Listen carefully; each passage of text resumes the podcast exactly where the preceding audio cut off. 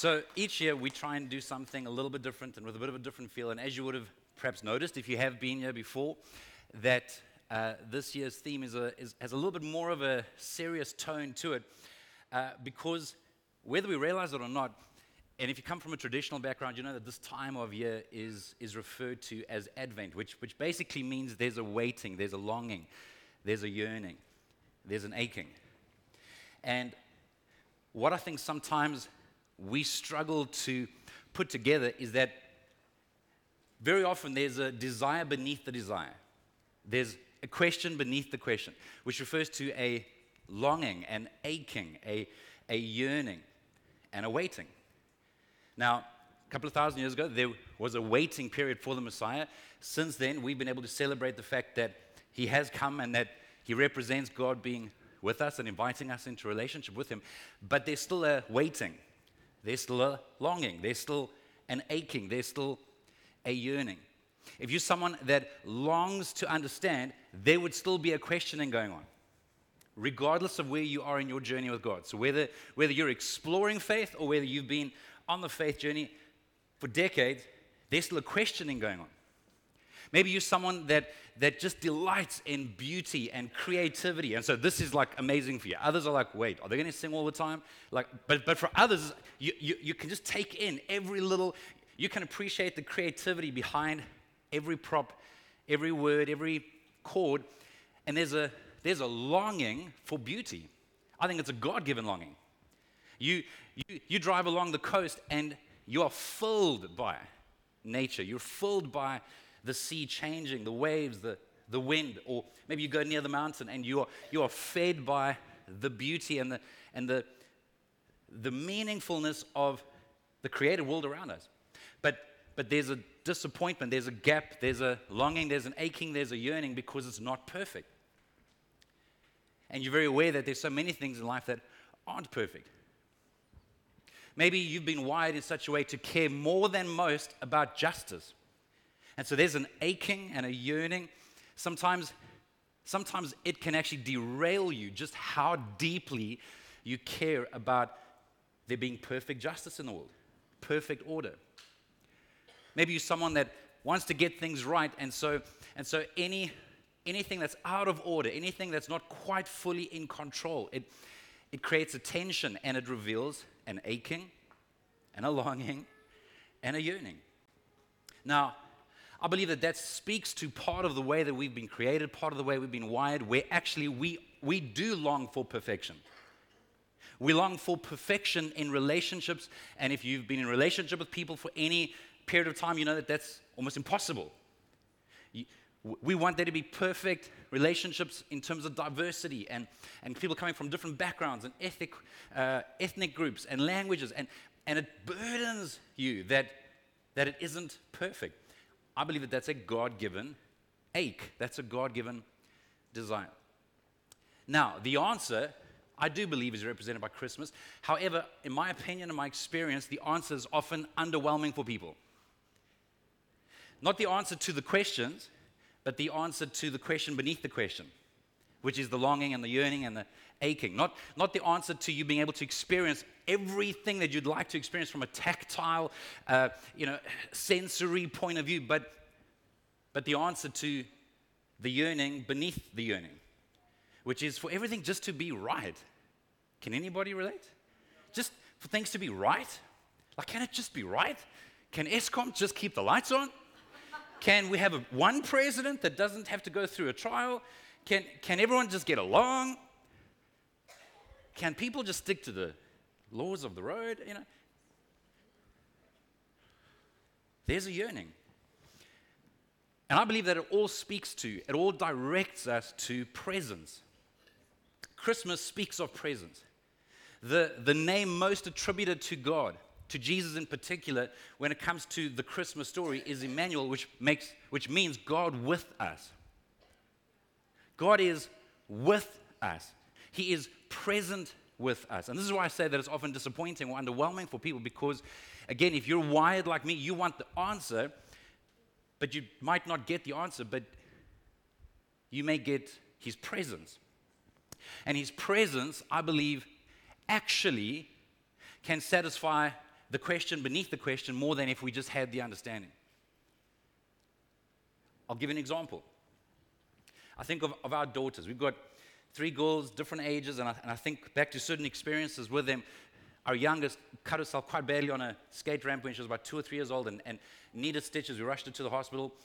She wasn't needing me to explain to her the principles of if you slide on your bum down a skate ramp and a nail is sticking out, why that's going to cut into your flesh and hurt you, and why you could get infected, and why the doctor had to study for so many years so that he could do this thing properly.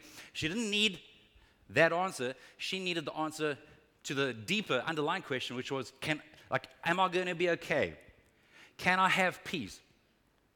And because I was with her, there were, so because there was a presence, she was able to trust the doctor to do what the doctor had to do, even though he's sticking more stuff, like, like he's sticking a needle into her flesh. Like it doesn't make sense to a two or three year old, but her dad was present. Our middle daughter, who's now 18, wouldn't sleep without our presence for the first roughly three years. It was a joy. and even when I thought that she'd kind of nodded off and I'd try and like sneak out of the room, she'd like lift that. Some of you know what I'm talking about, right? She like lifts the head and, hey, hey, like don't cheat. I know you're not there. Just knowing, knowing that it's not a rational thing even though she's a very rational person and wants to understand stuff, but there, but there was a difference made by presence. I'm saying that there is a need. If we think about it, there's a need beneath the need. There's a desire beneath the desire. There's, a, there's a, an aching and a longing and a yearning beneath the aching and longing and yearning. We want peace. We want things to be right. And I am convinced to my core that the only way for us to actually begin to experience that peace is in the presence of the person of Jesus. Our oldest daughter, some of you know the story. We, we started fostering as a teenager, tried to adopt her, lots of complications, but, but she became part of our family many years ago. I remember the one day at school, we got an urgent call by the headmaster. Her and another girl were, they had a disagreement, let's say. You don't want to mess with any of my girls. I'm not even joking. They will all take you out. They're strong, they're vicious, they don't fight fair. They're like their mother.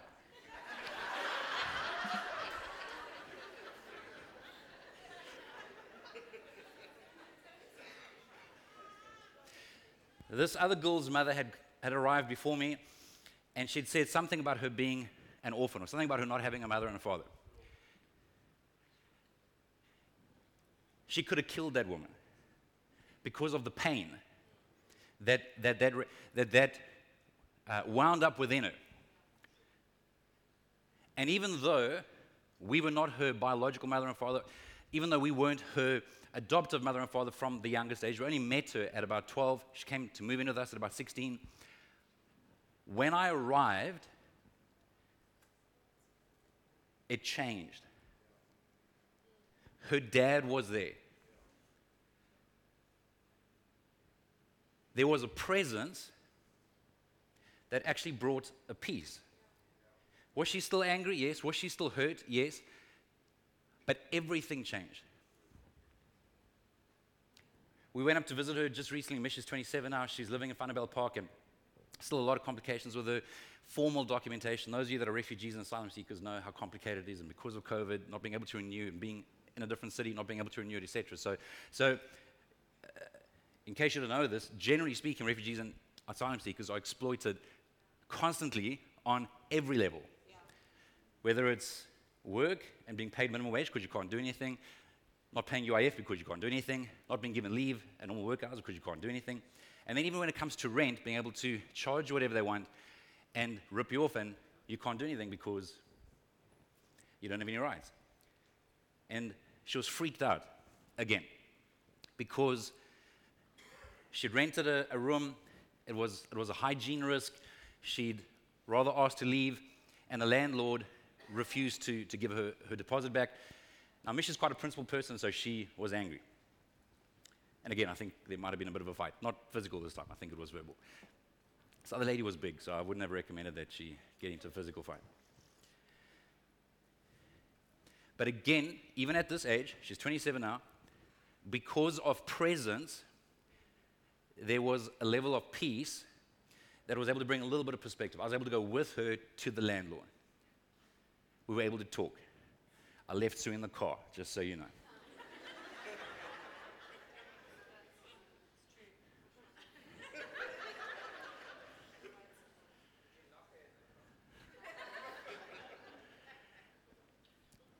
and we came to a reasonable, a reasonable conclusion. I'm saying at 27, it still makes a difference. It's not all, it's not, she doesn't receive the answer of why would this, why would another human being exploit another human being? And it's someone from her home country. So it's not, it's not, a, it's not a race issue. It's not a, it's not a xenophobic issue. Like, she wasn't looking for those answers. She just wanted peace. There's one scripture that I want to share with you before we wrap up. It's quite a well known passage. You might have heard many different people quote this in different contexts. It's found in the book of John, chapter 8, verse 32, where it's Jesus speaking. He says that you will know the truth, and the truth will set you free. You will know the truth, and the truth will set you free. Heard that before? We often quote that out of context, by the way. But what Jesus was referring to is, is in fact, if you look at the, the passage before it, so it's always important to read passages of Scripture in context. If you read the, the passage before that, verse 31, it actually starts with Jesus saying to the people who believed in him, You are truly my disciples if you remain faithful to my teachings. Then he goes on to say, You will know the truth, and the truth will set you free. What he is speaking of is on the one hand, there's a journey and on the other hand, there's a promise. The promise that we're all yearning for, aching for, and we can look through this for this through different religions, worldviews, uh, our own personal morality, our own uh, pursuit of success or relational status, or whatever the case is. We all are ultimately pursuing a way of life to try and find freedom. Freedom in the sense of wholeness, health, and peace. And Jesus is saying, yes, there is this promise. You will know the truth, and the truth will set you free. But he's also saying that there's a journey. There are steps that we take. Those steps are steps that we take baby step at a time. Again, in my life, the greatest example of that is our oldest daughter, where for years she didn't call us anything. She didn't call us Sue, didn't call us Jason, didn't call us mom, dad, uncle, auntie, nothing. It was weird. And so we just stopped answering her for a while. Like if she'd say, Can you pass the salt, please? Or if she'd call out to the kitchen, we would deliberately stop answering her because we. There is something very significant and powerful in the naming, in the identifying. We, we had no issue with what she could have called us by our first names, she could have called us uncle, auntie, she, whatever she wanted to. The weirdest is when people call me pastor and pastor's wife. That's weird. But so we wouldn't have wanted that. But and anyway, long story short, is one day. So again, this was her choice. There was no pressure. In fact, we actually asked her just to help with the one day. We said, "Do you, just out of interest, do you ever pray for us?" We weren't sure because she came from a very different religious background. So we just asked, "Do you ever pray for us?" She's like, "Yeah, yeah." We're like, "What do you say when you pray?" Because then you have to identify in some way. Please, will you bless? Fill in the blank. and it turned out it was mommy and daddy. And from that day on, we became mom and dad. But what, what has never been lost on me is that trust was a journey and it continues to be a journey. Because she wasn't born into our family, because she didn't receive that unconditional love from the first day, I've seen the journey involved. And I think that's what we often miss when it comes to a relationship with God. We just want it to be boom. We just want it to be magical. We just, we just want to have this perfect faith, this perfect trust. But actually, it's a journey. It's as we try and follow Him, as we take the next step, increasingly, we will know the truth and the truth will set us free. The truth, by the way, actually refers to Jesus. I love the way that the message paraphrase sums us up. Reading from verse 31 says, Then Jesus turned to the Jews who had claimed to believe in him and said, If you stick with this, living out what I tell you, so just, just do the next right thing you know to do, you are my disciples for sure. Then you will experience for yourselves the truth, and the truth will set you free.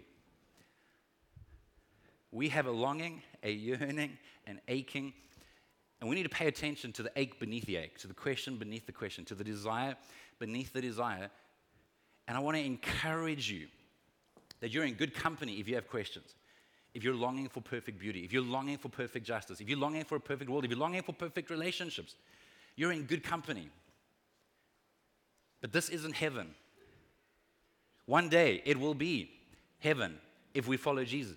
But for now, we can have His presence, and His presence can bring peace. So, Jason, what do I do? Well, you do the next right thing that you know to do. You, you take the next step. Yeah, but what if I don't know what the next step is? Well, ask somebody. Or, or even as you've seen acted out, just simply ask God. And maybe keep asking, even if you have no idea if it's Him that's answering you or if it's the pizza from the night before and you're not sure and you're needing to discern, that's okay. Trust is built over time, it's trial and error. It's, it's trusting and then, and then doubting and failing, and try, it's, it's a journey. For anyone that is not even sure what it means to have a relationship with God, well, the next step for you could be chatting to someone at our Connect area. We don't sign you up for a telemarketing campaign. We just suggest one or two next steps. How do I start praying? Where do I even begin in the Bible? It's a big book, this library of scripture. Is there a person I can speak to? So, wherever you are, you take your next step. And then, for those of us that are already on that journey, I just want to caution you against trying to make earth heaven. So, waiting until you have that perfect experience until you feel peace. Waiting until you have all your questions answered in order to, f- feel peace. Waiting until relational conflict and tensions are all resolved before you feel peace. I'm saying we're arguably trying to make earth heaven, and God hasn't promised us that, He has promised us presence.